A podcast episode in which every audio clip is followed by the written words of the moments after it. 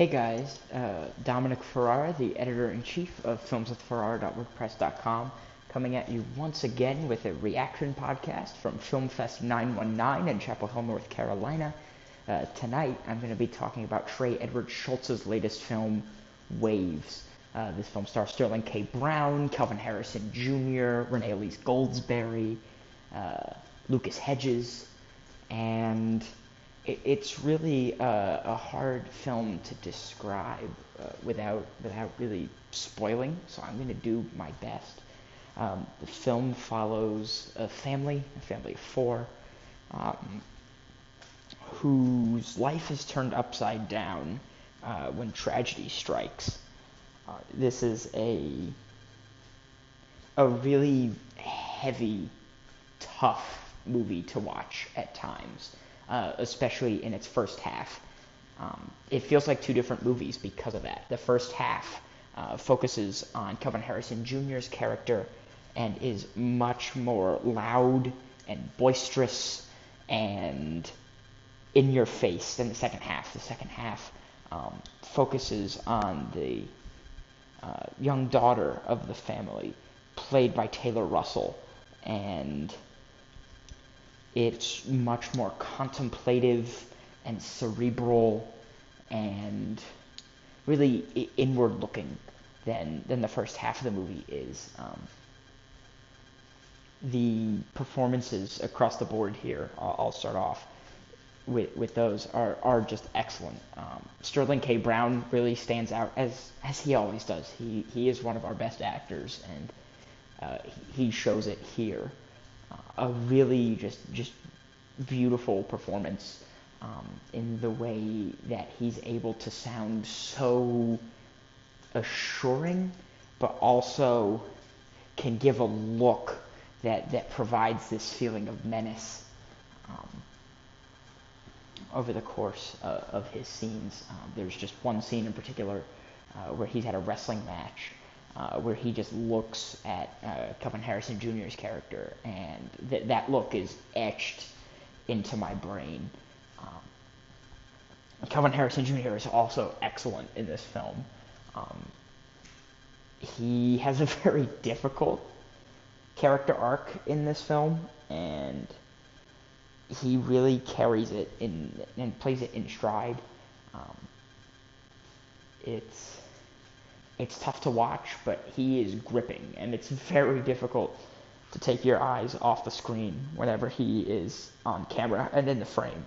Uh, Taylor Russell, on the other hand, in that second half of the movie, she's much more laid back and contemplative and quiet, um, almost react in a way reacting to the first half of the film and it's a very different type of performance from what Harrison delivers. And he is also, she, I should say, is also so good and really uh, brings forward uh, the love that this movie talks about uh, a lot. You know, there's a scene probably about 10, 15 minutes into the movie where the entire family is at church and the pastor is giving this sermon about love and hate and how there's so much of both in the world and that really is the thesis of the movie, is how um, we we should be loving each other as people, and that there is so much hate in the world, and that when there is hate in the world, that it can really bring us down and drag us down. Um, that scene really lays out that moment bare.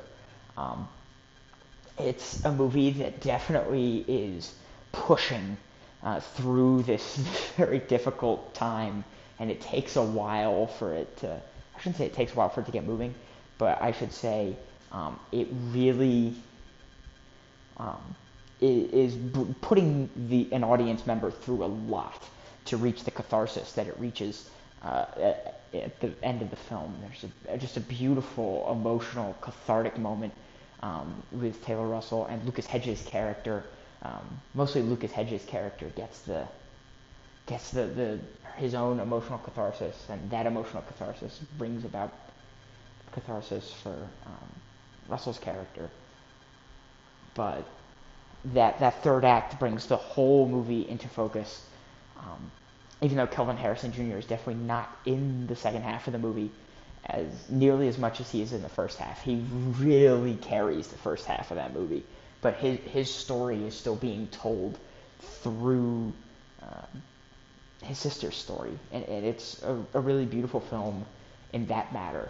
Uh, thematically, this movie's a lot, like I said, uh, talking a lot about love and hate, talking about the sort of struggles that we that uh, young people deal with in their everyday lives now, um, talking about the family unit and what it means to be a family and how a family can react to a traumatic event and, and how that trauma can really push a family to the brink, uh, no matter how strong they were before.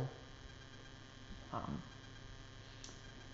it's it's a lot, and it's a lot to sit through. It's a it's a tough watch, and I completely understand um, anyone who, who finds this a, a, really really hard movie to watch in that way. Um, like I said, the there's a, a moment in the middle of the film where you know the shoe drops and everything changes, and the the moments leading up to that, you know something is going to happen. There's this sense of dread hanging over the film um, as uh, Trey, Trey Edward Shults and his cinematographer track with Harrison as he walks through this party, and there's just this this sense of you know, it's really hard to watch. I I covered my eyes at one point because I was just like, oh no, what, what's going to happen? Something is going to happen.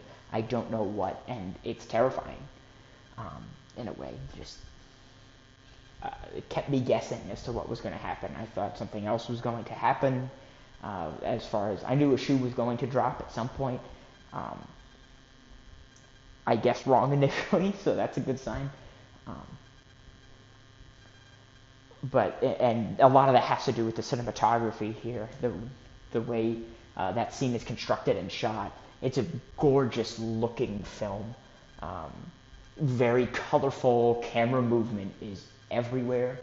Um, I mean, really, one of the first shots of the movie is just they put a camera in the middle of a car, spins around at 360 degrees, and they they go with that effect a few times throughout the film, uh, really effectively.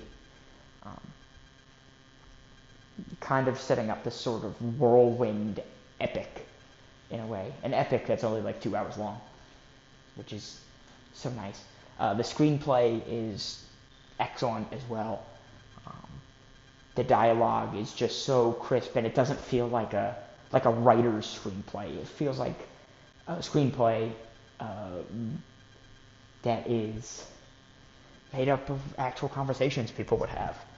And I know that sounds very basic for, for a movie and for a screenplay, but that's really difficult to do. And, and it just felt right. Uh, this whole thing felt right. And a lot of that has to do with the, the actors um, playing these roles. And like I said, they are all so excellent in this film. Um, excellent soundtrack, too. Um, and it, like I said, it's the soundtrack changes from the first half to the second half. The first half is much more rap heavy, bass heavy, sort of, uh, you know, you know, more boisterous music. But in the second half of the film, it's much more R&B, much more melodic, much more soulful, um, sort of dealing with that contemplative nature of Emily, uh, Taylor Russell's character. Um, all in all, Waves is a pretty remarkable film in what it sets out to do, at least to me.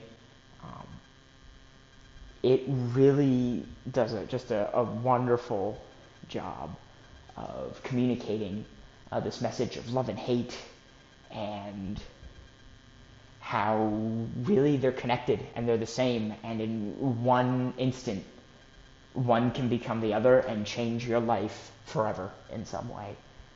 And it, it's it's really remarkable in that way like I said, the performances are excellent. Trey Edward Shults continues to be one of our, our better young filmmakers. I can't wait to see what he does next. This is only his third feature film, which is unbelievable. Um, that, that a filmmaker so young and so early in his career is getting a chance to make features like this. And you know, make them so well uh, and cast them so well. He, he is absurdly talented. It's a beautiful movie to look at, despite it being hard to sit through, and that's really a credit to the cinematographer. And again, it's it's a much more um, that cinematography helps to create that tension in the first act, and then also relieve it in the second um, as as it switches. It's also worth noting in terms of the cinematography. Um, I meant to mention this earlier. Uh, when that shoe drops in the middle of the film, um, it we're, it's not just jarring in the sense of like, oh my god, that just happened. Uh, Shults switches formats and he switches aspect ratios um, when when that moment happens. Most of the movie is in this beautiful widescreen, colorful digital uh, photography, but there's a section in the, the middle of the film um, from the moment the shoe drops to um, that first moment where, where happiness starts to return uh, for, for Emily where it's clearly shot on film instead of on digital, and the aspect ratio is, you know, it's just playing out on a rectangle in the middle of the screen with the black bars on the, the left side and right side of the screen. Um, which is similar to something like First Reformed or The Lighthouse or something of that nature. And it, it really does that sort of old, grainy, uh, grainier look that that gives the film uh, really puts into perspective the jarring nature of the, this trauma that the family is, has gone through and the the you know having such a sudden change also you know marks how sudden of a change this is in the lives of this family. Um, it's a really remarkable film. I'll have a written review up on Films with Ferrara next week, hopefully. Um, well, I won't give it a score. Much like I did with Marriage Story. This is just me getting out my thoughts as I got out of the movie fairly recently. There was also a really interesting Q&A session after the screening tonight. Um, just a, a, little audience discussion of the film uh, led by the, the festival's program director, Claudia Puig, uh, the, who's a film critic for NPR and is the president of the Los Angeles Film Critics Association. Um, it was reaction to the film was very divided by age, I noticed. Um, a lot of the younger people in the audience thought it was sort of, you know, familiar to their own living experience and as young people in this era and in this age.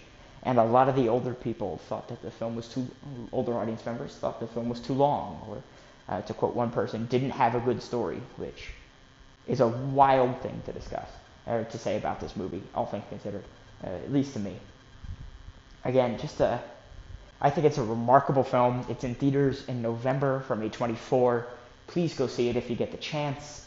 It, it's a, a really special film, and I'm glad that filmmakers still get a chance to make films like this. Um, because I, I, I think it's important in what it discusses and important